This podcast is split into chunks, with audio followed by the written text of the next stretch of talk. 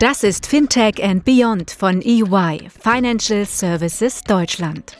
Der Podcast für alle, die am Fintech-Startup-Ökosystem und der Digitalisierung der Finanzdienstleistungsbranche in Deutschland und Europa interessiert sind. Hallo und herzlich willkommen zur neuesten Folge von EY Fintech and Beyond, unserem Podcast für alle Themen rund um Fintech und Digitalisierung. Mein Name ist Maris Münzel und gemeinsam mit meinem Kollegen Thomas Schmerling möchten wir in dieser Folge über das Thema Digitalisierung des Versicherungsmarkts sprechen. Der Maklermarkt hat in den letzten Jahren immer mehr an Bedeutung als Vertriebsweg gewonnen. Etablierte Makler haben mit der digitalen Transformation begonnen. Viele neue Digitalmakler, wie zum Beispiel Clark, Friendsurance oder WeFox, sind in den Versicherungsmarkt eingetreten und fordern die Branchengrößen heraus. Auf der anderen Seite findet in den letzten Jahren und auch aktuell eine Vielzahl von Transaktionen statt, um entweder die eigenen Kapazitäten zu vergrößern und die Wachstumsziele zu erreichen oder auf der anderen Seite eine Buy-and-Build-Strategie zu verfolgen, um neue Makler und Segmente zu erschließen bzw. zu konsolidieren. In der heutigen Folge wollen wir mit unseren Gästen die aktuellen Trends und Herausforderungen der Digitalisierung des Versicherungsmarkts gemeinsam erörtern. Bevor wir nun in die Materie einsteigen, möchten wir aber, möchte ich nochmal an meinen Kollegen Thomas mit der Vorstellung unserer Test, äh, Gäste übergeben. Vielen Dank, Marius. Vielen Dank, liebe Gäste. Herzlich willkommen auch an unsere Zuhörer. Heute haben wir das spannende Thema Digitalisierung des Versicherungsmarkts. Ähm, das würden wir gerne mit unseren Gästen diskutieren. Da haben wir euch diesmal drei sehr spannende und hochkarätige Gäste mitgebracht. Das ist zum einen Norbert Porazek, der ist Inhaber und Geschäftsführer vom Fonds Finanz Makler Service, einem der größten Maklerpools in Deutschland. Auf der anderen Seite haben wir Dr. Marco Adelt dabei. Er ist Co-Founder und Vorstand bei Clark, den innovativen Digitalmakler, der uns sicherlich einiges erzählen kann, wie Digitalisierung aus seiner Sicht richtig geht. Und last but not least haben wir auch einen Versicherer dabei, ähm, vertreten von Wolf von Buchwald. Er ist Director Sales Broker bei Hiscox Germany und verantwortet dort das Maklergeschäft.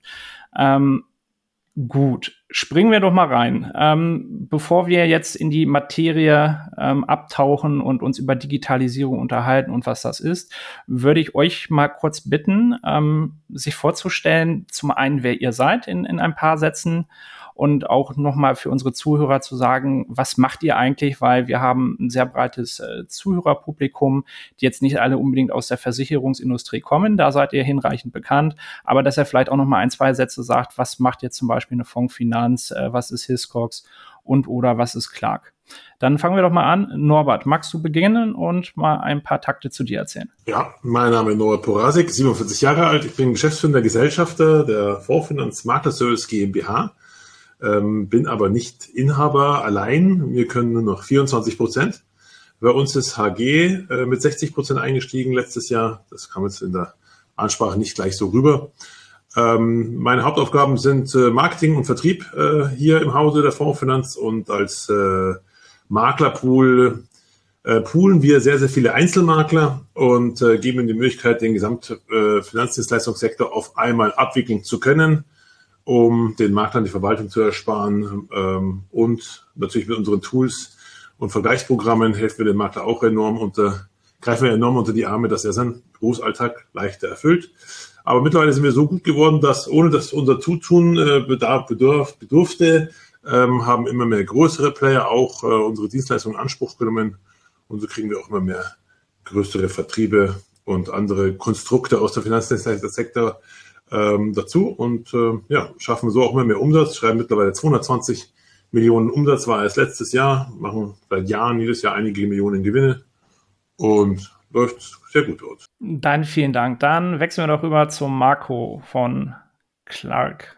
Sehr gerne. Hallo in die Runde. Marco Adic, mein Name, einer der Gründer und Vorstand von Clark. Das Ganze machen wir jetzt mittlerweile seit sieben Jahren, hatten gestern siebenjährigen Geburtstag. Und was machen wir? Wir sind ein typischer B2C-Player, ein Makler. Aber mittlerweile machen wir das in sechs Ländern Europas. Und ich selbst bin jetzt seit mittlerweile über 20 Jahren in der Branche, habe mal angefangen als traditioneller Versicherungsmakler, das heißt Face-to-Face Privat- und Gewerbekunden beraten. Und mittlerweile halt mit einem digitalen Anstrich, dass wir halt anders als die traditionellen Makler Technik in einer anderen Art und Weise einsetzen. Da kommen wir wahrscheinlich später noch genauer zu. Das hoffe ich doch sehr. Wolf, magst du weitermachen als Vertreter der Versicherungswirtschaft? Gerne. Das klingt, klingt, klingt gewaltig als Vertreter der Versicherungsgesellschaft. Wir sind aber ein, ein Mitglied der Versicherer, ja, ein kleines. Äh, wir sind ein Spezialversicherer, kommen ursprünglich aus England. Äh, was macht ein Spezialversicherer? Der versichert einfach spezielle Zielgruppen. Und das machen wir in dem Selbstverständnis, dass wir eigentlich nur das gerne versichern, was wir auch selber verstehen. Das sind im Privatkundenbereich vermögende Kunden, alles, was ein Vermögender gerne hat, von der Finca bis zur Kunstsammlung, Oldtimer und sein eigenes Haus, das versichern wir gerne. Und im gewerblichen Bereich sind wir sehr stark unterwegs bei dem Dienstleistungssektor, also alle Berufsgruppen, die dienstleistend beraten, tätig sind. Das sind IT-Unternehmen, Unternehmensberater wie EY, ich weiß gar nicht, ob ihr bei uns versichert seid, ehrlich gesagt. Ähm, dann haben wir noch die Cyberversicherung neu mitentdeckt. Äh, die betreiben wir jetzt auch seit einigen Jahren. Und das sind, glaube ich, die Zielgruppen, über die man uns kennen könnte. Und meine Aufgabe ist es, dass ich äh, bundesweit mit Versicherungsmaklern, Vermittlern, klein, groß, Intermediären versuche, Umsatz zu generieren für Hiscox. Und das ist auch dort meine Aufgabe. Vielen Dank, Wolf. So, dann kommen wir doch mal vielleicht ähm, mal zum grundlegenden Thema. Jeder hat es äh, schon mal gehört. Die meisten versuchen sich dran, aber so richtig Klarheit herrscht da anscheinend nicht so richtig. Ähm, was wir zuerst vielleicht mal klären wollen und das auch ähm, vielleicht direkt gleich an Norbert gewandt. Was, was versteht ihr eigentlich unter Digitalisierung im Versicherungsmarkt? Was sind hier aus deiner Sicht die Leitbilder? Ähm, und was spricht so ein bisschen für die Digitalisierung. Vielleicht kannst du da mal unsere Mitzuhörer erleuchten, was, was heißt jetzt eigentlich dieses ominöse Wort Digitalisierung aus deiner Sicht?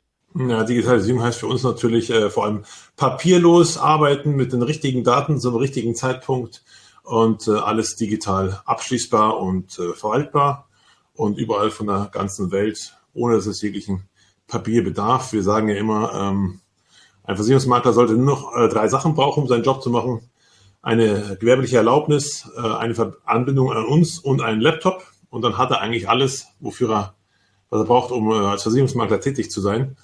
Und ähm, vielleicht auch ein Steuerberater, ja. Okay, vielleicht sollte man den nicht vergessen.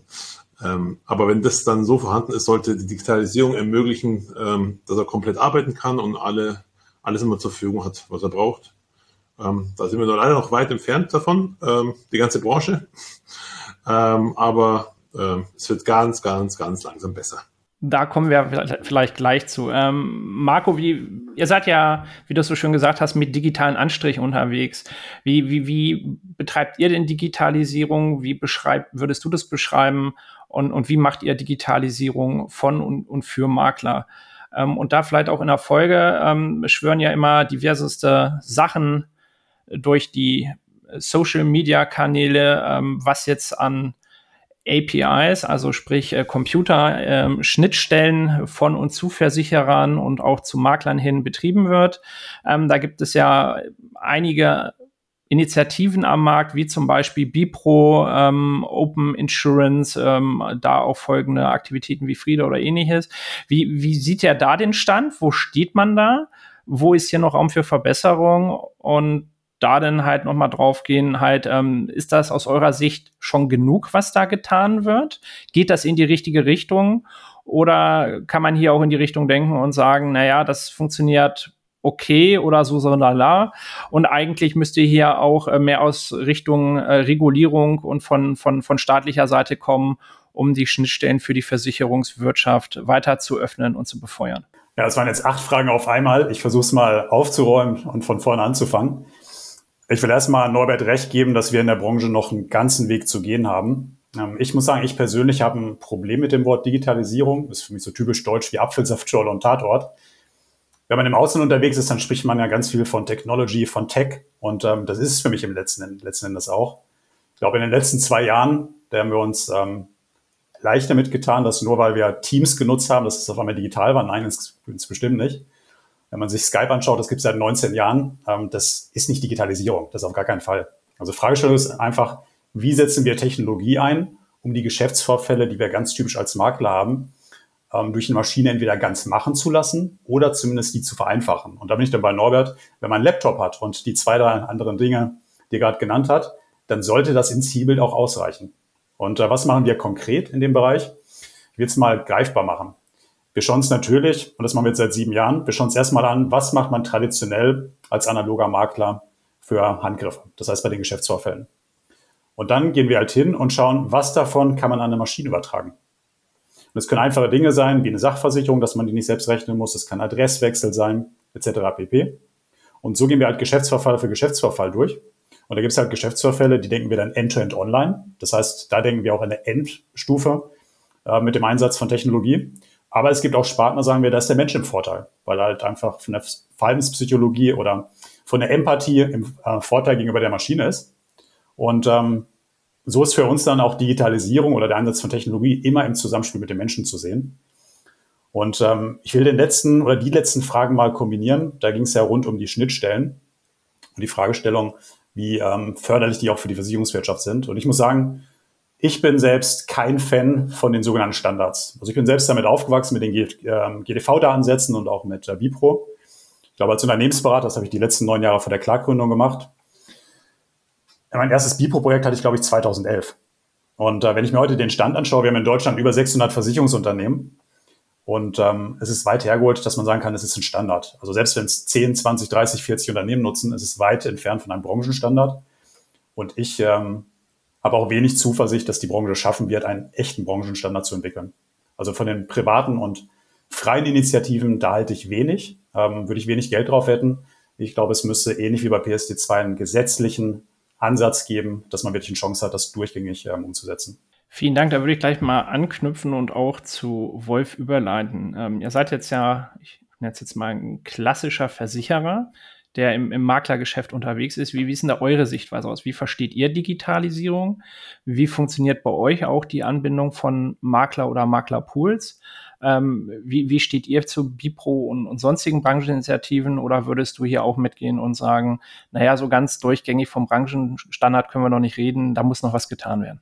Ja, ja, ja. Also ich sehe es sehr analog zu meinen Vorrednern. Wir brauchen am liebsten alle einen Standard, weil jetzt mal aus Sicht des Versicherers, mir ist auch jetzt nicht geholfen, wenn ich mich bei der, bei der Implementierung eines neuen Legacy-Systems, da sind wir jetzt gerade dran, wir bauen alles neu.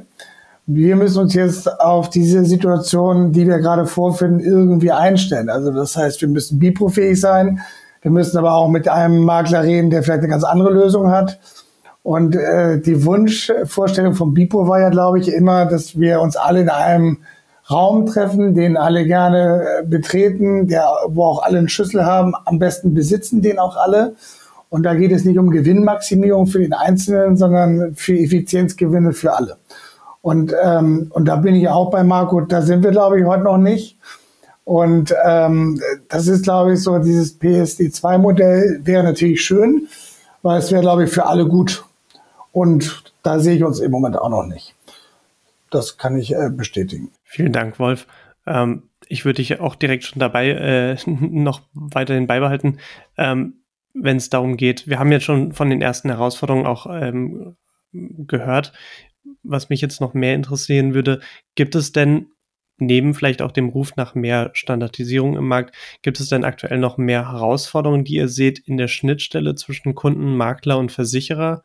Ähm, und wo hakt es denn derzeit noch? Also wo müsste noch, wo müsste noch etwas getan werden, um eben diese, diese Schnittstellen zu, zu beheben? Vielleicht nochmal, weil ich das eben äh, vorher vergessen habe. Also was, was, wo wir so ein bisschen Bauchschmerzen haben, ist, ob es jetzt der Gesetzgeber besser macht als die Branche, ähm, wo wir den Gesetzgeber aber schon äh, nützlich empfinden, ist bei den Sicherheitsvorkehrungen solcher Schnittstellen. Und äh, weil du gerade die Schnittstellen ansprachst, das ist im Moment so unser Thema, was wir beobachten. Äh, da hakt es einmal äh, bei der Performance von Schnittstellen. Wir haben die in Einsatzmärkten, aber auch so richtig schnell sind sie nicht immer. Entweder ist der Server zu langsam oder es greifen einfach zu viele auf de, den gleichen zu.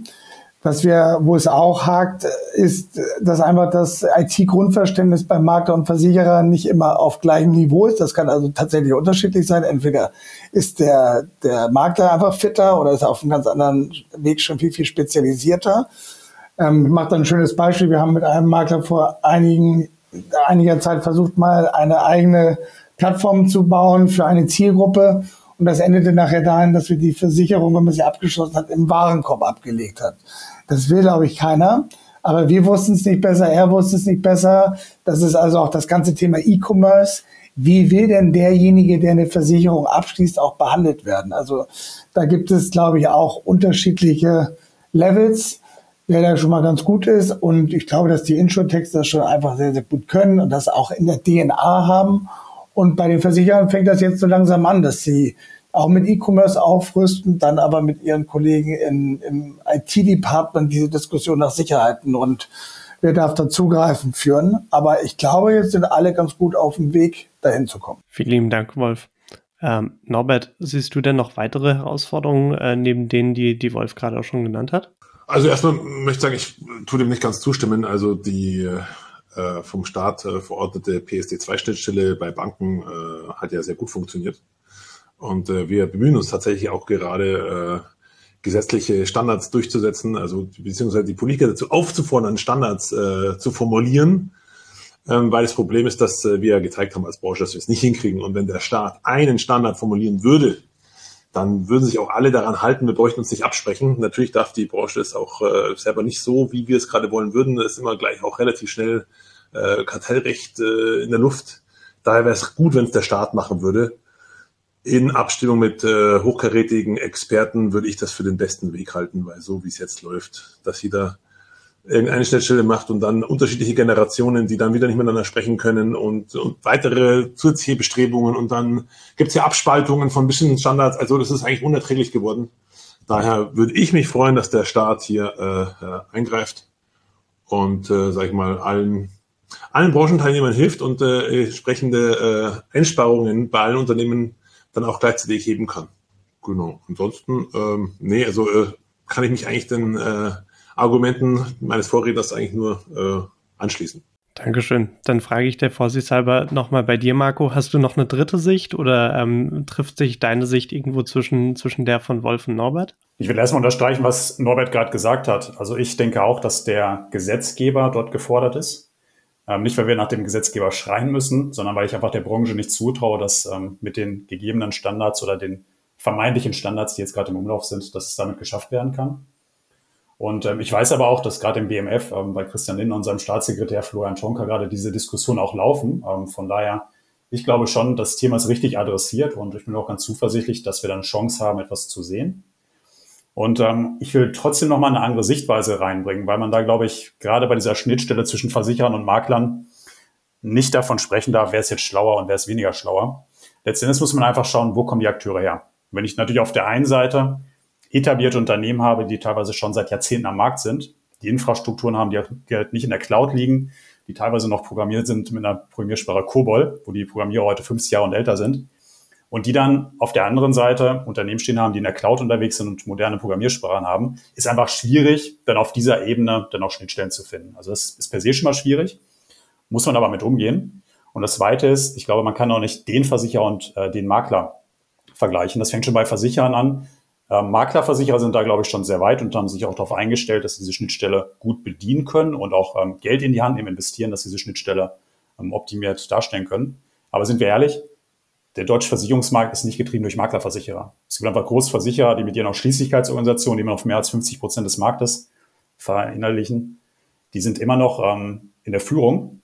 Und äh, solche Unternehmen haben natürlich keinen Anreiz, dass sie mit unabhängigen Intermediären arbeiten. Das heißt, die haben hohes Interesse daran, dass sie mit ihrer Ausschließlichkeit arbeiten. Die haben kein Interesse daran, dass sie offene Schnittstellen haben. Sie schützen sich also. Und das führt natürlich auch dazu, dass einfach unglaublich schwer ist, ähm, an diese Schnittstellen ranzukommen. Das ist nochmal ein spannender Punkt, wo ich gerne reinkrätschen wollen würde. Wenn, wenn wir jetzt sagen, okay, das läuft noch nicht so ganz optimal aus, aus jeglicher Sicht, so wie ich es verstanden habe. Was, was sind denn jetzt so die, vielleicht die, die größten Herausforderungen? Es ist zum einen, was du gerade gesagt hast, Marco, vielleicht auch, wir wollen das gar nicht unterstützen, um unsere eigene AO zu stützen.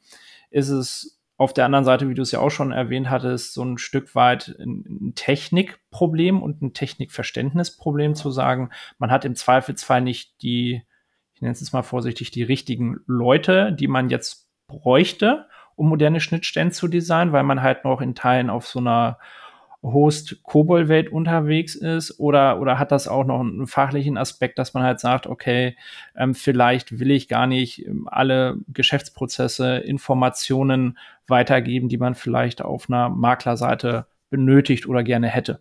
Ja, ich glaube, das hat insbesondere auch was damit zu tun, was habe ich für eine Sichtweise in meinem Geschäft. Also wir sind ja heute allesamt, die Gesprächsgäste in der Runde, kommen aus dem Maklerbereich. Das heißt, äh, wir haben eine Sicht auf Unabhängigkeit. Und ähm, es gibt aber halt, wie gesagt, auch viele Marktakteure, die sind in Ausschließlichkeit unterwegs. Und ähm, haben aus meiner Sicht auch nicht ein Interesse daran, dass sie offene Schnittstellen haben. Und deswegen ist aus meiner Sicht der einzige Weg, dass man über den Gesetzgeber vorgeht, dass man da halt auch eine moderne Art von Schnittstellen schafft, die einfach zeitgemäß sind. Und äh, ich habe kein Verständnis dafür, dass sich ähm, Ausschließlichkeitsversicherer isolieren, weil das in keinster Weise im Sinne des Kunden sein kann. Ähm, ich vergleiche es immer gerne, wenn man in 50er oder 60er Jahren in den Supermarkt gegangen ist, da hat man dann auch irgendwie eine Marke von der Butter gehabt und äh, genauso ist es heute in der Ausschließlichkeit. Das kann nicht das Beste für den Kunden sein. Wir haben in Deutschland 600 Versicherungsunternehmen und da kann nicht immer der eine Versicherer der Beste sein, aber so wird suggeriert, wenn wir in der Ausschließlichkeit äh, unterwegs sind. Und ich glaube, da ist wirklich der Gesetzgeber gefordert, dass er dafür offene Schnittstellen schafft, im Sinne des Kunden, aber auch im Sinne einer unabhängigen Beratung. Vielen Dank. Dann würde ich vielleicht noch mal kurz zu Wolf rüberschwenken. Da haben wir ja einen Protagonist der Versicherungswirtschaft da. Ähm, wie, wie, wie sind denn bei euch da die Herausforderungen, wenn ihr jetzt auch insbesondere sagt, wir bauen gerade ähm, oder transformieren uns gerade mit neuen Bestandssystemen und ähnliches. Ähm, ist das da ein großes Hindernis für euch, irgendwie äh, die Bipro-Anbindungen zu allen Maklern einzubauen? Ähm, oder ist das, wo er sagt, das ist eigentlich easy peasy und, und eigentlich hakt es woanders dran? Also erstmal, wenn man sich unsere, äh, wir haben schon bei der IT-Infrastruktur, die wir ja jetzt auf die nächsten zehn Jahre auslegen, äh, müssen wir uns so hinstellen, dass wir für jeden, der mit uns zusammenarbeitet und auch Anforderungen stellt, wie zum Beispiel auch Norbert, müssen wir in der Lage sein, äh, zu sagen, ja, können wir. Und also BIPO, da gibt es Intermediäre, die, glaube ich, auch äh, international tätigen Versicherern in Deutschland helfen kann, so Firma Zeitfunk zum Beispiel. Ähm, aber wir, wir gucken natürlich auch dahin, dass wir mit, mit ganz normalen äh, Insurtechs zusammenarbeiten, die sagen, ich brauche die API, bitte schreibt mir das um. Das heißt, wir werden uns so aufstellen, dass wir also ein, ein, ein Thin Layer oben drauf haben, der sehr schnell in der Lage ist, auch Preise schnell zu variieren und ähm, Vertriebswege abzubilden. Also das ist natürlich eine Herausforderung, aber ich glaube, das ist äh, unausweichlich, weil wir kamen aus der Steinzeit und müssen jetzt eben aufholen. Und das, da sind wir, glaube ich, nicht alleine unterwegs. Ähm, und das, das ist die Herausforderung. Zu der AO und zu den zu den Begebenheiten muss man, glaube ich, zu Markus äh, an Meinung vielleicht mal ergänzen. Ich glaube, dass eben auch viele bei der AO natürlich sind, weil sie nicht wegen des Preises oder wegen des Produktes, aber auch wegen der Dienstleistung. Also ich weiß nicht, welcher Makler sich es leisten kann, für Privatkundengeschäft äh, die ganze Zeit ans Telefon zu gehen. Und das kann die AO natürlich, das gehört zu dem Angebot dazu. Ich glaube aber tatsächlich, dass die sich dem Wettbewerb auch stellen müssen. Und äh, auch wenn wir im Internet vergleichen und immer mehr im, das sehen wir nämlich, dass sich ganz viele äh, im Internet erkundigen, dann teilweise offline abschließen, aber auch der Anteil wird geringer. Und ich glaube nicht daran, dass die AO das auf Dauer äh, den, den Kampf gewinnt über die totale Transparenz im Internet, dass ich bessere Produkte bekomme und dass die sich auch eröffnen müssen. Aber das geht, glaube ich, insgesamt eher für das Privatkundengeschäft. Vielen Dank, Wolf. Ähm, Norbert, ihr habt ja eine Vielzahl von Versicherern bei euch angebunden, äh, insbesondere auch über Bipro. Was, was sind denn da so deine Erfahrungswerte? Ist das schmerzhaft oder ist das eher eine Sache, wo er sagt, das geht eigentlich ganz gut? Also zum einen möchte ich mal hier ganz klar widersprechen, also dass äh, die AO eine bessere Dienstleistung abgibt wie ein Makler. Äh, das halte ich äh, für nicht richtig. Ähm, ich glaube, die Erreichbarkeit von Maklern äh, ist äh, enorm hoch und äh, wird durch die Dienstleister wie Fairs Officer noch deutlich gestärkt. Ähm, ich glaube nicht, dass ein Versicherungsvertreter besser erreichbar ist. Auch vor allem ist sein Interesse, den Kunden, äh, dass er erreichbar ist, deutlich geringer wie beim Makler. Ähm, daher ist das auch mal nicht gar nicht meine Erfahrung, was ich so mitkriege im Freundeskreis oder Aber so. Wäre meine auch nicht, da bin ich ganz bei Norbert. Äh, vielen Dank. Ähm, ansonsten mit den Schnittstellen den Versicherern, ja, es ist schon ein Kreuz, muss man sagen. Es ist nicht schön, ja. Es könnte viel, viel einfacher sein. Ähm, es ist einfach äh, ganz viel schlechter wie in vielen anderen Branchen und ähm, es ist eigentlich unerträglich geworden. Es war, ist ja mit dem großen Spirit ist das gestartet, das Bipro, und es wird immer immer unerträglicher, weil es immer komplexer wird und immer unterschiedlicher, unterschiedliche Generationen und äh, jetzt auch noch N-Next und dann nochmal ein extra Spin-off von Bipro und und und. Ähm, ich finde ja gut, grundsätzlich gut, dass es überhaupt die Branche versucht, ja, weil äh, nicht versucht haben wir schon.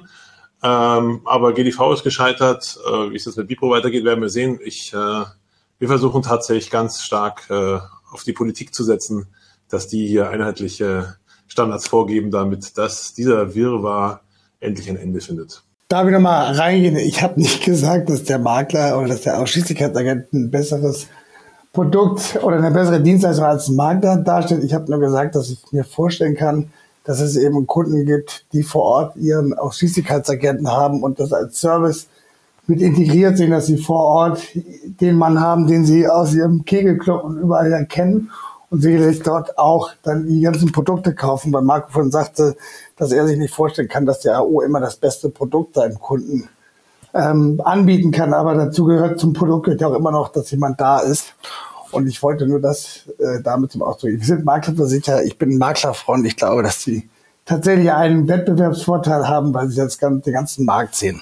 Aber da, da meinst du den Unterschied zwischen vor Ort Vertrieb, sage ich jetzt mal, oder Vor-Ort-Personen im Vergleich zu digitalen Anbietern. Ich würde den Vor-Ort-Leuten würde ich die Makler auch dazu zählen, auch wenn sie immer digitaler werden und immer mehr online beraten. Genau, absolut. Aber ich wollte nur sagen, es gibt die Menschen, und wir sehen ja, dass viele noch in der AO sind und in der AO versichert sein wollen. Und dafür gibt es ja scheinbar irgendwie einen Grund, den ich nicht unbedingt immer teile, aber ich wollte nur sagen, dass zum Produkt auch die Dienstleistung vor Ort immer ansprechbar und das im Privatkundenbereich gibt.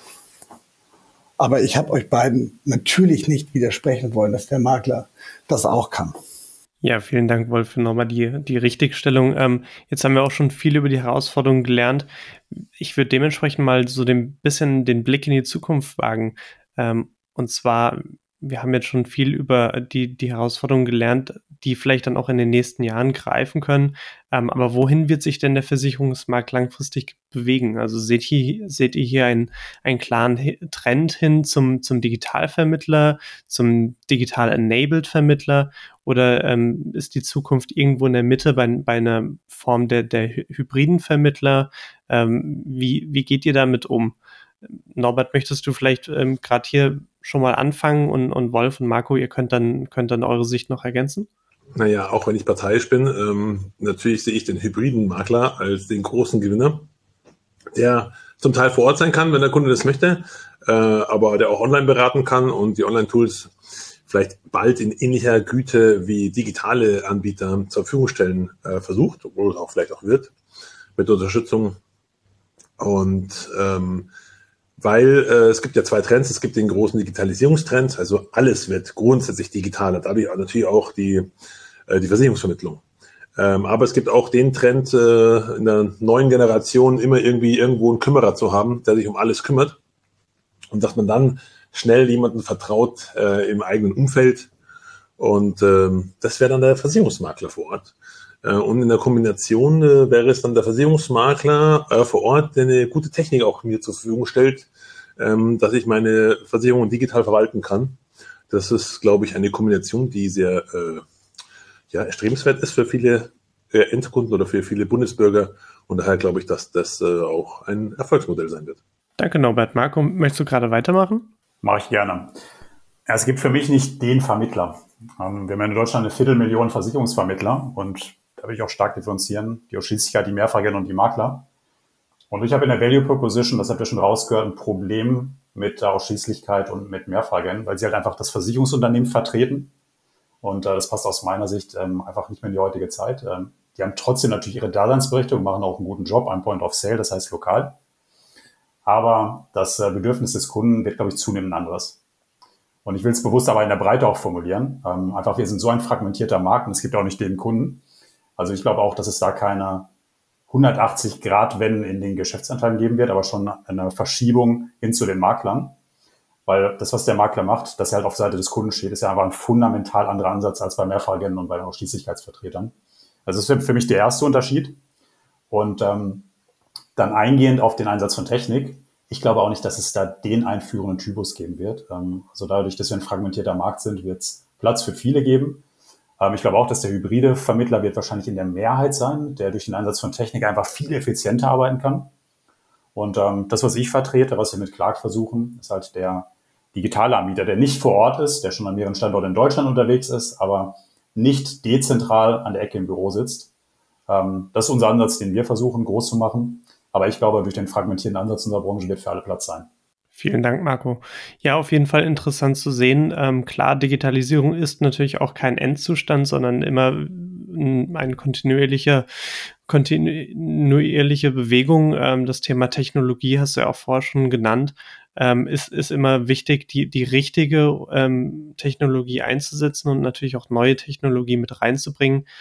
Wolf, wie, wenn du dir jetzt vorstellen würdest, so in fünf bis zehn Jahren, wie, wie wird aus deiner Sicht der Versicherungsmarkt aussehen? Welche Trends sehen wir da ähm, auch hin unter diesen äh, gerade eben genannten Aspekten, wie man sich den, den Markt dann vorstellen kann? Also ich glaube, dass ähm, wenn, in fünf, wenn wir jetzt mal zurückgucken, was war vor 15 Jahren anders als heute, im, im Zuge der Digitalisierung sind wir wahrscheinlich ein bisschen ernüchtert, aber die Reise hat jetzt begonnen. Ich glaube, dass das äh, an Geschwindigkeit aufnimmt. Was wir feststellen können, ist, dass gerade bei Spezialmaklern, und das ist ja unser Kerngeschäftsfeld, ähm, und da sehe ich auch Zukunft, sich zu spezialisieren, ähm, das nicht nur äh, stattfindet im Produktbereich, sondern auch in der Digitalisierung. Also, dass man eben das Papier und auch dieses Gefühl abzuschließen äh, zu einem guten macht. Ähm, das ist besonders rasant bei einfachen zu erklärenden Produkten. Bei uns in der Vermögensschadenhaftung sind das noch vier Fragen, die du beantworten musst und dann hast du eigentlich für Berufshaftpflichtversicherung gleich deinen Deckungsschutz. Ich glaube, das ist ein irgendwie ganz guter Ansatz. Und ich glaube, bin auch bei Norbert, der, der hybride Ansatz wird, glaube ich, gewinnen, weil du, weil Versicherung einfach etwas ist, wo du nochmal jemanden gerne fragst und gerade bei komplexeren, wichtigeren Versicherungen, also anders als vielleicht so Annexversicherungen oder Assistenzprodukten, ähm, die sind ja heute schon auch in der, in der eigentlich im Verkaufsplatz meistens schon integriert, Gewährleistungsversicherung oder eine Reiserücktritt oder Kfz. Ich glaube, daran hat sich äh, die Bevölkerung gewöhnt, das hat man. Alle anderen, die beratungsintensiv sind, da willst du meistens um jemanden fragen. Deswegen glaube ich eben online und offline wird sich durchsetzen. Ähm, und insgesamt glaube ich schon, dass wir erleben werden, dass wir auch ein, also auch begeistern können mit einem guten Abschluss. Und das ist, glaube ich, immer so unsere Hypothek im Versicherungsmarkt. Versicherung ist jetzt nicht etwas, was du, glaube ich, gerne kaufst, sondern es ist beratungsbedürftig und deswegen brauchst du auch einen Makler, der den Markt abdeckt. Und nochmal zu der AO, weil ich das natürlich nicht stehen lassen kann. Ich glaube, dass die AO ein Problem haben wird, je mehr Transparenz und wir im Internet sehen können und auch der User und vergleichen kann, desto schwieriger wird es zu erklären, dass du nur ein Angebot im Portfolio hast. Und damit sind natürlich die im Vorteil, die mehr anbieten können. Da würde ich noch mal gleich kurz reingehen. Ähm, du hast es ja schon richtigerweise gesagt, so man geht ja nicht jeden Tag Versicherungsshoppen wie Schuhe, Hemden, Autos oder was auch immer. Ähm, heißt ja auch gerne äh, in, den, in der einstiegigen Fachliteratur, dass Versicherungsprodukte Low Interest and Low Involvement Produkte sind, die, die sprich, die müssen aktiv verkauft werden. Ähm, bei einigen Sachen, ja, kann ich im Internet nachgucken und abschließen, Haken dran, äh, vorausgesetzt der Kunde weiß auch, es gibt sie und ich brauche sie. Wenn ich jetzt mal in Richtung komplexere Produkte denke, ähm, ist da das eine valide Aussage zu sagen, ja, das wird wahrscheinlich irgendwo ein Stück weit hybrid sein, weil ich im Zweifelsfall entweder digital oder vor Ort den Kunden erstmal überzeugen muss, das zu kaufen, um dann mir im, in der Folge Gedanken zu machen, so wie komme ich jetzt eigentlich zum Abschluss und auch dann in die Schadenregulierung, weil auch das kann ja auseinandergehen. Also sprich, dass das jetzt ein bisschen mehr springt. Ähm, vielleicht Marco, mal deine Sichtweise dazu. Also aus meiner Sicht keine Frage von Technik.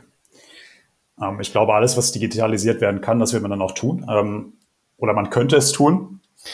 Aber nehmen wir mal ein ganz anderes Beispiel als Einleitung. Ich hatte es eingangs, glaube ich, mal kurz angerissen. Wir feiern jetzt in den letzten zwei Jahren, dass wir mit Teams oder mit anderen Tools äh, Videoconferencing machen, also Videowartung auch machen können. Aber es gibt Skype seit 19 Jahren. Das heißt, diese Technologie gibt es seit zwei Jahrzehnten. Sie wird ja trotzdem nicht genutzt. Das heißt, ich hätte schon vor 19 Jahren eine Videoberatung anbieten können. Und es ist keine Frage der Technik, das ist eine Frage vom Einsatz, wie ich heute Technik einsetze. Es muss gar nichts mehr neu erfunden werden. Und natürlich, ähm, wenn ich mir Folien anschaue, die dann schön in den Vorstandsetagen kursieren, da steht auf jeder zweiten Folie AI und künstliche Intelligenz drauf. Das brauchen wir erstmal gar nicht. Das heißt, das, was gegeben ist, damit kann man schon so viele Dinge machen, aber es wird trotzdem nicht gemacht. Und ähm, dann die Frage, macht es betriebswirtschaftlich überhaupt Sinn? Und natürlich könnte man auch in der Altersvorsorge, in der BU oder in der Krankenvollversicherung eine End-to-End-Online-Strecke bauen. Gibt es ja auch teilweise schon, gibt es ja einige Player, die sich daran versucht haben. Ich glaube mittelfristig, und den Zeithorizont haben wir jetzt gerade aufgemacht mit fünf bis zehn Jahren, ich glaube nicht dran. Ich glaube, dass Technik und auch ähm, Online-Strecken genutzt werden können für die Information, auch den Abschluss und die Arbeit des Vermittlers einfach zu machen. Aber ich glaube, der Mensch ist einfach in diesen Art von Produkten immer noch im Vorteil. Entweder weil er mehr Empathie hat, weil er in der Verhaltenspsychologie im Vorteil ist. Und da glaube ich, dass der Mensch noch sehr, sehr lange Zeit der Maschine im Vorteil. Norbert, wie, wie ist deine Sichtweise dazu? Als Verfechter des Hybriden. Also auch wenn ich natürlich, auch wenn ich total überrascht bin, dass Marco das als äh, Geschäftsführer von Clark so ausgedrückt hat, äh, äh, möchte ich mit dem uneingeschränkt anschließen, hätte auch von mir kommen können. Ähm, daher äh, habe ich da nichts, nichts mehr zu ergänzen. Wolf, von dir eine abweichende Meinung oder trägst du das auch so mit? Nee, das trage ich mit, auch wenn es langweilig ist. Aber ich möchte nochmal so auch in den Bereich so Industrie- und gewerbliche Versicherungen gucken. Ähm, mir hat mal ein Makler gesagt, ein guter Makler nimmt das Wort Versicherung gar nicht in den Mund, sondern spricht von Risikominimierung. Und ich glaube, das Risiko ist eben auch in den Betriebsarten unserer im gewerblichen Bereich sehr unterschiedlich. Also wir sind äh, sehen dann immer wieder auch im Cyberbereich, da gibt es den einen, der trägt das Risiko, was er hat, und der andere möchte es gerne versichert wissen. Und ich glaube eben, dass gerade bei solchen Versicherungen, wo du wirklich guckst, was möchtest du selbst tragen, jemand auch vor Ort sein muss und auch das Versicherungsprodukt dann darauf anpassbar sein muss. Und das sehe ich bis heute echt schwer, wie das online passieren soll. Das ist vielleicht nochmal eine, eine gute Überleitung, so auch zu den zu nächsten Themenblocks so ein bisschen. Ähm, ich glaube, Marco hat es ja jetzt auch schon ein, zwei Mal erwähnt. Also Videotechnologie ist ja jetzt keine Neuerfindung der letzten ein, zwei Jahre, sondern existiert schon seit Jahrzehnten. Ähm, wie, wie hat sich denn so ein bisschen die Beratung von Kunden, auch insbesondere im Rahmen der Corona-Pandemie, wo man halt nicht mehr aus dem Haus durfte oder ähnliches geändert. Äh, konntet ihr schon hier feststellen, dass jetzt da ein Trend eher ist, mehr zu digitalen Angeboten zu greifen oder zu hybriden Angeboten oder äh, funktioniert Versicherung noch wie vor zehn Jahren? Also unser Geschäftsmodell jetzt seit sieben Jahren, das haben wir bewusst so aufgebaut, dass wir den Kunden gar nicht face-to-face -face sehen, sondern wir eine rein digitale Beziehung haben mit dem Kunden. Wir natürlich auch den persönlichen Kontakt haben über einen Videochat, einen Audiocall und so weiter. Ähm, aber was wir schon gesehen haben seit Corona-Ausbruch im März ähm, 2020, ist, dass einfach die Bereitschaft in Bevölkerungsgruppen auch auf diese Kommunikationskanäle in einer dezentralen Weise zuzugreifen. Und das ist jetzt ähm, genau meine Beobachtung, die ich einfach mit euch einmal teilen möchte. In der Vergangenheit habe ich es eher so gesehen, dass ähm, das Maklerbüro, die Agentur in der Ecke, wirklich einen großen Wettbewerbsvorteil hatte, weil einfach der direkte Draht, der direkte Kontakt beim Kunden vor Ort war. Und da ist jetzt, glaube ich, schon ähm, zunehmend eine Bereitschaft da, dass man auf diese neuen Kommunikationskanäle zugreift. Und da muss der Makler oder der Agent gar nicht mehr um die Ecke sitzen, sondern da gibt es für alle, die ähm, in diese Richtung gehen, viel mehr Möglichkeiten, dass man dann auch überregional tätig ist und sich überregional positioniert. Also da gab es, glaube ich, auf Kundenseite keine 180-Grad-Wende, das wäre bei 80 Millionen Menschen zu vermessen, aber es ist schon ein Trend zu sehen, dass einfach die Bereitschaft gestiegen ist. Wolf, seht ihr das in der Versicherung auch so, dass sich das äh, so entwickelt, wie Marco das gesagt hat, oder habt ihr da andere Erfahrungen?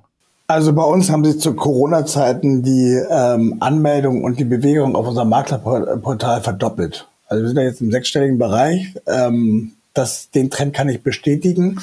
Aber wenn es äh, dabei geht, jetzt unsere Vertriebspartner auch mal zum Kunden zu begleiten und äh, wirklich schweres Geschäft zu sehen, da musst du vor Ort sein. Und das ist auch das, was der Versicherer natürlich gerne, der möchte das Risiko sehen ähm, und verstehen, was da passiert. Äh, da glaube ich, ähm, das wird auch so bleiben und das kommt auch wieder zurück.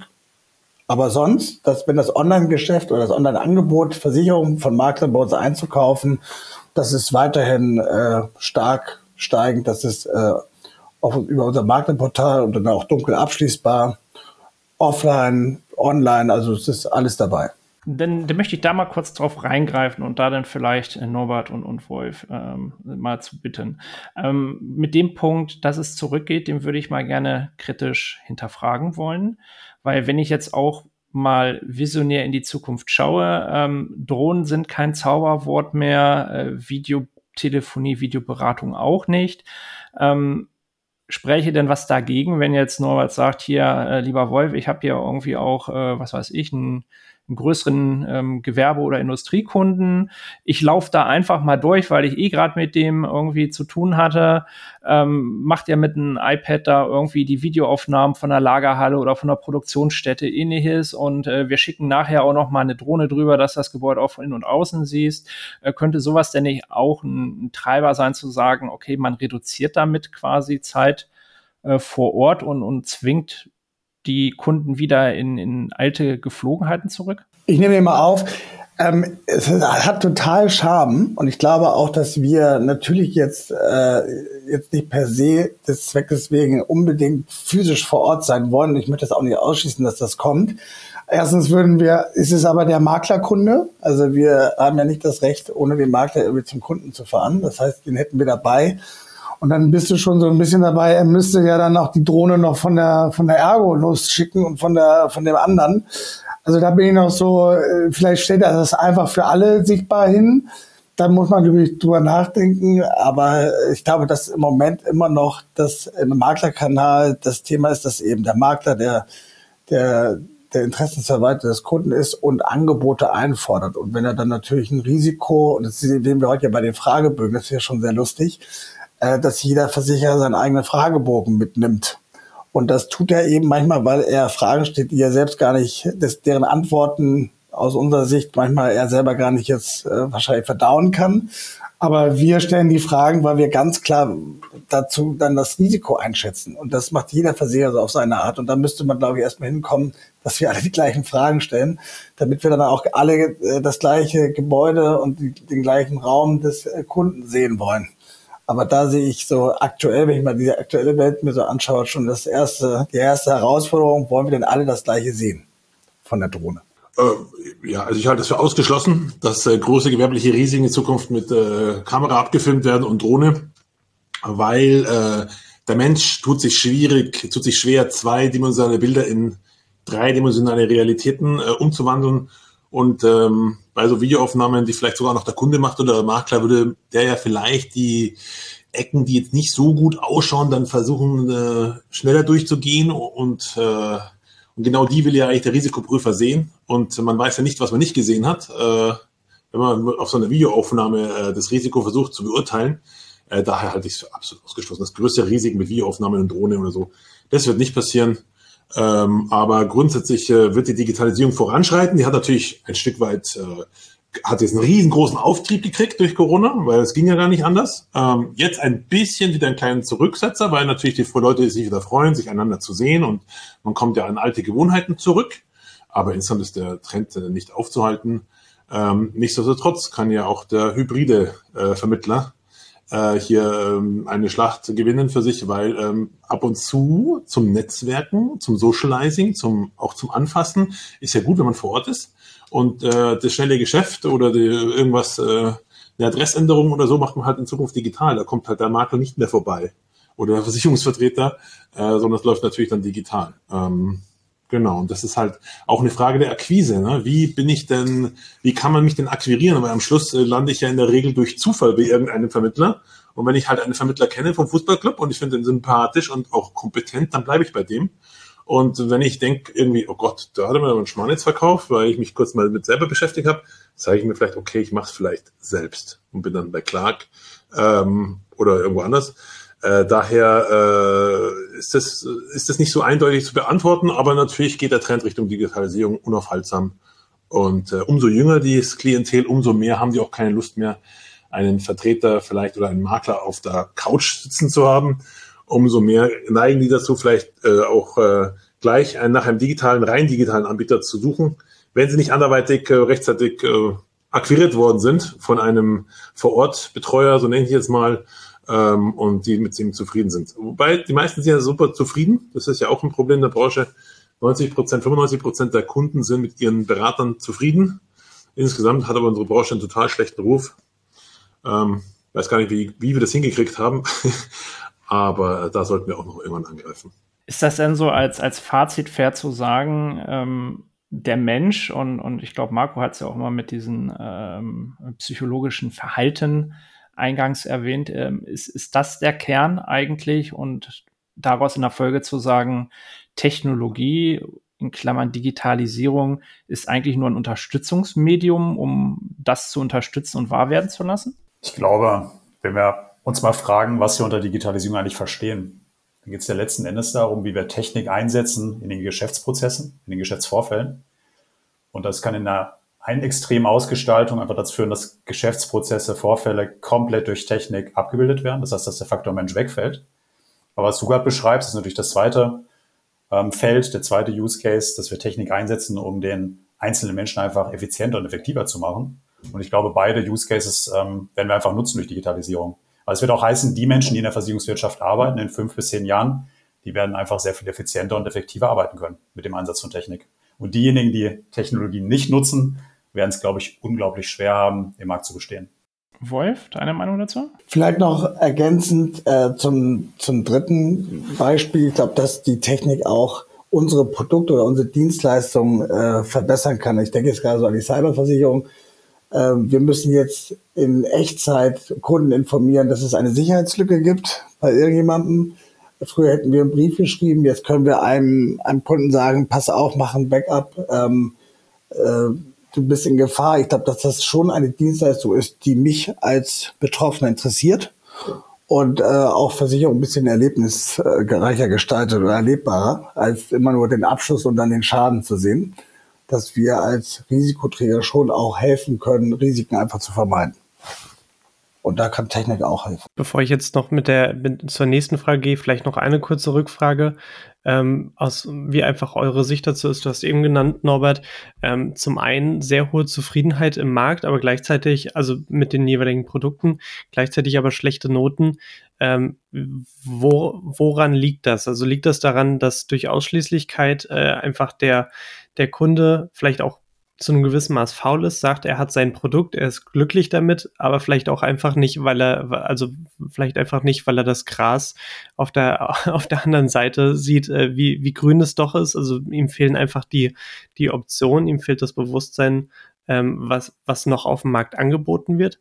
Oder ähm, wie, wie würdet ihr euch diesen, ja, die, dieses Problem oder diese, diesen Mismatch erklären? Schwierig, äh, kann man nur Rätsel raten. Ähm aber wahrscheinlich ist es auch eine schlechte Lobbyarbeit. Ähm, könnte ich mir vorstellen, wir erlauben ja, dass die Journalisten jeden Schmarrn über uns berichten.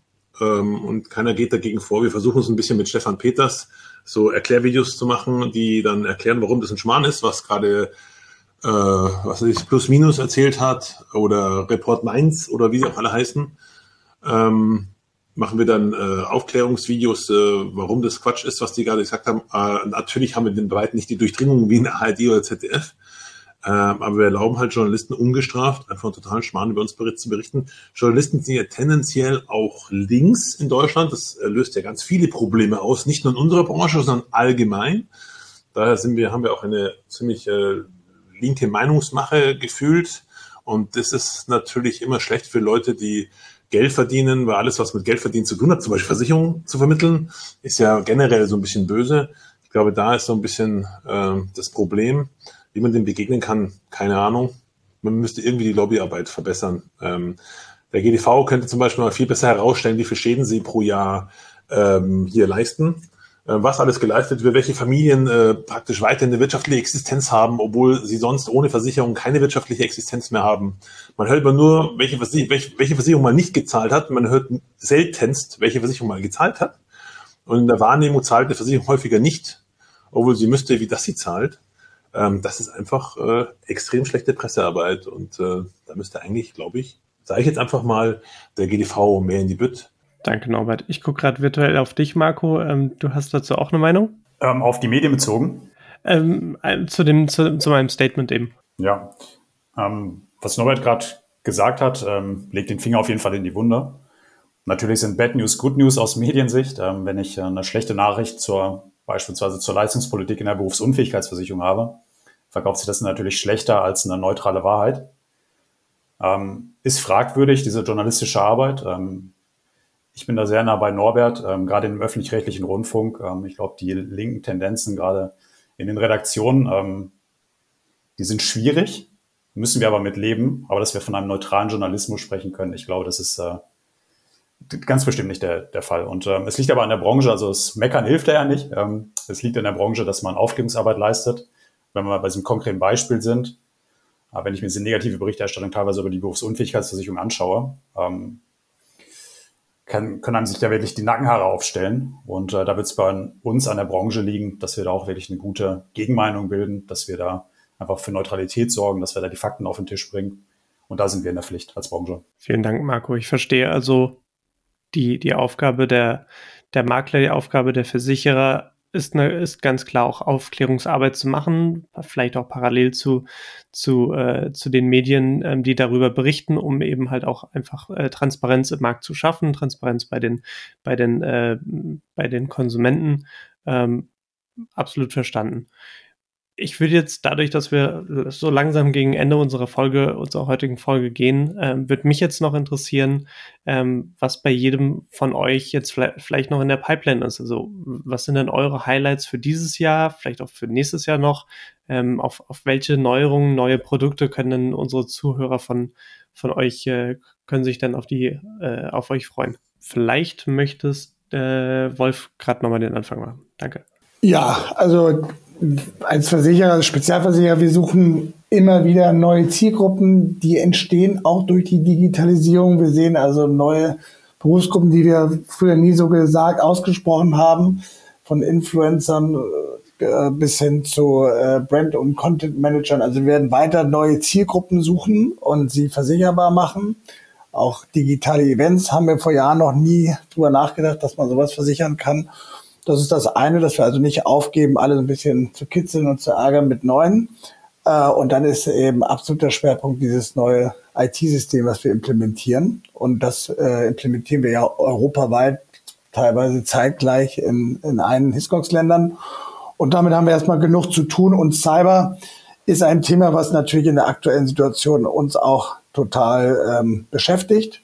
Und auch da werden wir immer weiter gucken, ob wir es nicht so gestalten können, dass es, äh, oder andersrum, wir müssen es so gestalten, dass es weiterhin versicherbar bleibt. Und das, damit haben wir genug Hausaufgaben. Vielen Dank, Wolf. Möchtest du gerade weitermachen, Norbert? Was können wir denn äh, bei euch erwarten? Ja, also wir arbeiten ja weiter in der Vision, dass der Makler nur einen Laptop braucht, eine Zulassung äh, und eine Vertriebsvereinbarung mit uns. Und äh, daran arbeiten wir äh, mit unserer allumfassenden Maklerplattform, die dann eben das ermöglicht, dass man über einen Laptop alles steuert da arbeiten wir auch an der Verbesserung der Rechnerwelten. Wir arbeiten an der besseren äh, Online-Polisierung von äh, LV- und KV-Anträgen. Wir wollen das ähnlich äh, smart gestalten wie bei der Kfz-Versicherung, bei der Sachversicherung, dass man immer nur klicken muss und äh, es zum Abschluss kommt. Und äh, was großartig wird, äh, trotz aller anderer Probleme, die ein Makler hat, äh, identifizieren wir immer wieder die Neukundenakquise als einer der Hauptprobleme unserer Vermittler. Und hier werden wir äh, massiv unter die Arme greifen und äh, den Maklern ermöglichen, sehr viel schneller an Neukunden zu kommen. Danke für die spannenden Insights, Norbert. Dann last but not least, äh, Marco, was können wir auf was können wir uns denn bei Clark freuen? Ja, ein Highlight in diesem Jahr natürlich der Podcast hier und äh, gleich daran anschließend. Was Clark angeht, ähm, wir hatten ja vorhin kurz darüber gesprochen, wir haben eine große Transaktion hinter uns, äh, die wir jetzt ähm, gerade abgeschlossen haben und auch gerade mitten in der Integration stecken. Und ähm, da gibt es zwei Schwerpunkte, die uns gerade einfach treiben. Einerseits natürlich die Internationalisierung, dass wir jetzt in sechs Ländern Europas aktiv sind. Und äh, das Zweite ist, dass wir den Kunden einfach versuchen, noch früher zu erreichen, noch früher abzuholen. Muss man sich heute überlegen, wir versuchen den Kunden zu gewinnen mit einem Begriff, mit einem Keyword Online-Versicherungsmakler. Und sind wir mal ehrlich, wer sucht im Netz oder in sonstigen Kanälen nach einem Online-Versicherungsmakler? Schon recht ungewöhnlich. Und es gibt aber Massensuchen im Internet nach äh, ganz konkreten Bedarfen, Berufsunfähigkeitsversicherung, Krankenversicherung und so weiter. Und wir wollen den Kunden einfach noch eher erreichen und dann natürlich auch end-to-end -end einfach nochmal die Customer Journey auf ein neues Niveau heben. Vielen Dank, Marco. Ähm, auch Norbert, du hattest ja eingangs äh, erwähnt, äh, dass sich ja euch was geändert hat, nämlich dass du nicht mehr alleiniger Inhaber quasi bist. Ähm, auch ihr hattet ja ähm, eine Transaktion, wie du gesagt hast, äh, mit einem äh, neuen Miteigentümer. Ähm, fließt das bei euch auch in die, wir wollen die Maklerplattform besser machen oder habt ihr da auch noch weitere Pläne Richtung Expansion oder ähnliches? Ja, also HG ist ja ein Tech-Investor. Also die investieren ja ausschließlich in Tech und haben lauter Tech-Leute im Hintergrund. Und ähm, wir wollen vor allem in der Tech besser werden. Deshalb war HG auch der äh, erste Ansprechpartner für uns, auch wenn die auf uns zugekommen sind. Ähm, hatten wir da am Ende des Tages dann doch einige äh, zur Auswahl, wie es so ist bei solchen Deals. Das spricht sich rum, dann kommen ganz viele andere auch noch auf den Plan. Aber unsere Wahl ist insbesondere deshalb auf, auf HG gefallen, weil sie einfach absolute Tech-Experten sind und, und auch helfen bei der Realisierung der allumfassenden Maklerplattform. Und natürlich äh, nicht nur die Tech-Expertise, sondern jetzt auch mit der Ausgestaltung der finanziellen Mittel haben wir Möglichkeiten, Dinge schneller und effizienter hinzuzukaufen, wenn wir es möchten, als bislang immer mit dem Fokus auf Tech, ähm, so wie wir es auch bislang schon gemacht haben, durch die Deals mit Software oder Forfina oder Edisoft. Äh, das führen wir einfach fort, haben bloß natürlich durch HG jetzt deutlich mehr Möglichkeiten, um es auch deutlich schneller zu machen. Wir müssen nicht immer den Gewinn äh, haben und dann mit den äh, gewinnende Sachen kaufen, sondern wir können jetzt auch äh, einfach so kaufen, wenn wir wollen, wenn es Sinn macht. Und das werden wir sicherlich auch tun. Dann vielen herzlichen Dank hierfür. Ähm, vielen Dank an unsere Gäste, vielen Dank an unsere Zuhörer. Ähm, war wieder eine, finde ich, sehr interessante Folge. Hat ein bisschen mehr Licht äh, in das ganze Thema Digitalisierung, auch insbesondere wie arbeiten Makler mit Versichern zusammen und welche Wehwehchen gibt es. Ähm, fand ich äh, sehr unterhaltsam und sehr spannend. Bleibt mir nur zu sagen, vielen lieben Dank, dass ihr hier dabei wart. Ähm, wenn ihr äh, weitere Folgen hören wollt, findet ihr die wie gewohnt bei Apple und bei Spotify. Ähm, wie gewohnt werden wir unsere Gästen in den Show Notes verlinken. Das heißt, wenn ihr Fragen, Wünsche, Anregungen an die heutigen Teilnehmer habt, könnt ihr sie dort auch gerne über LinkedIn oder ähnliches kontaktieren. Ähm, ansonsten bleibt mir nur zu sagen, bis zum nächsten Mal. Ähm, solltet ihr, liebe Zuhörer und Zuhörerinnen, weitere spannende Themen haben, interessante Speaker oder ihr wollt selber dabei sein, dann kommt doch gerne auf uns zu über die altbekannte E-Mail-Adresse eyfintechandbeyond in einem Wort at de.ey.com und freue mich bis zum nächsten Mal. Danke.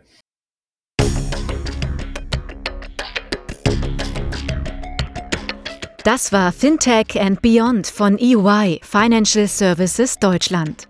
Ihr seid herzlich eingeladen, mit uns die Inhalte des Podcasts zu gestalten.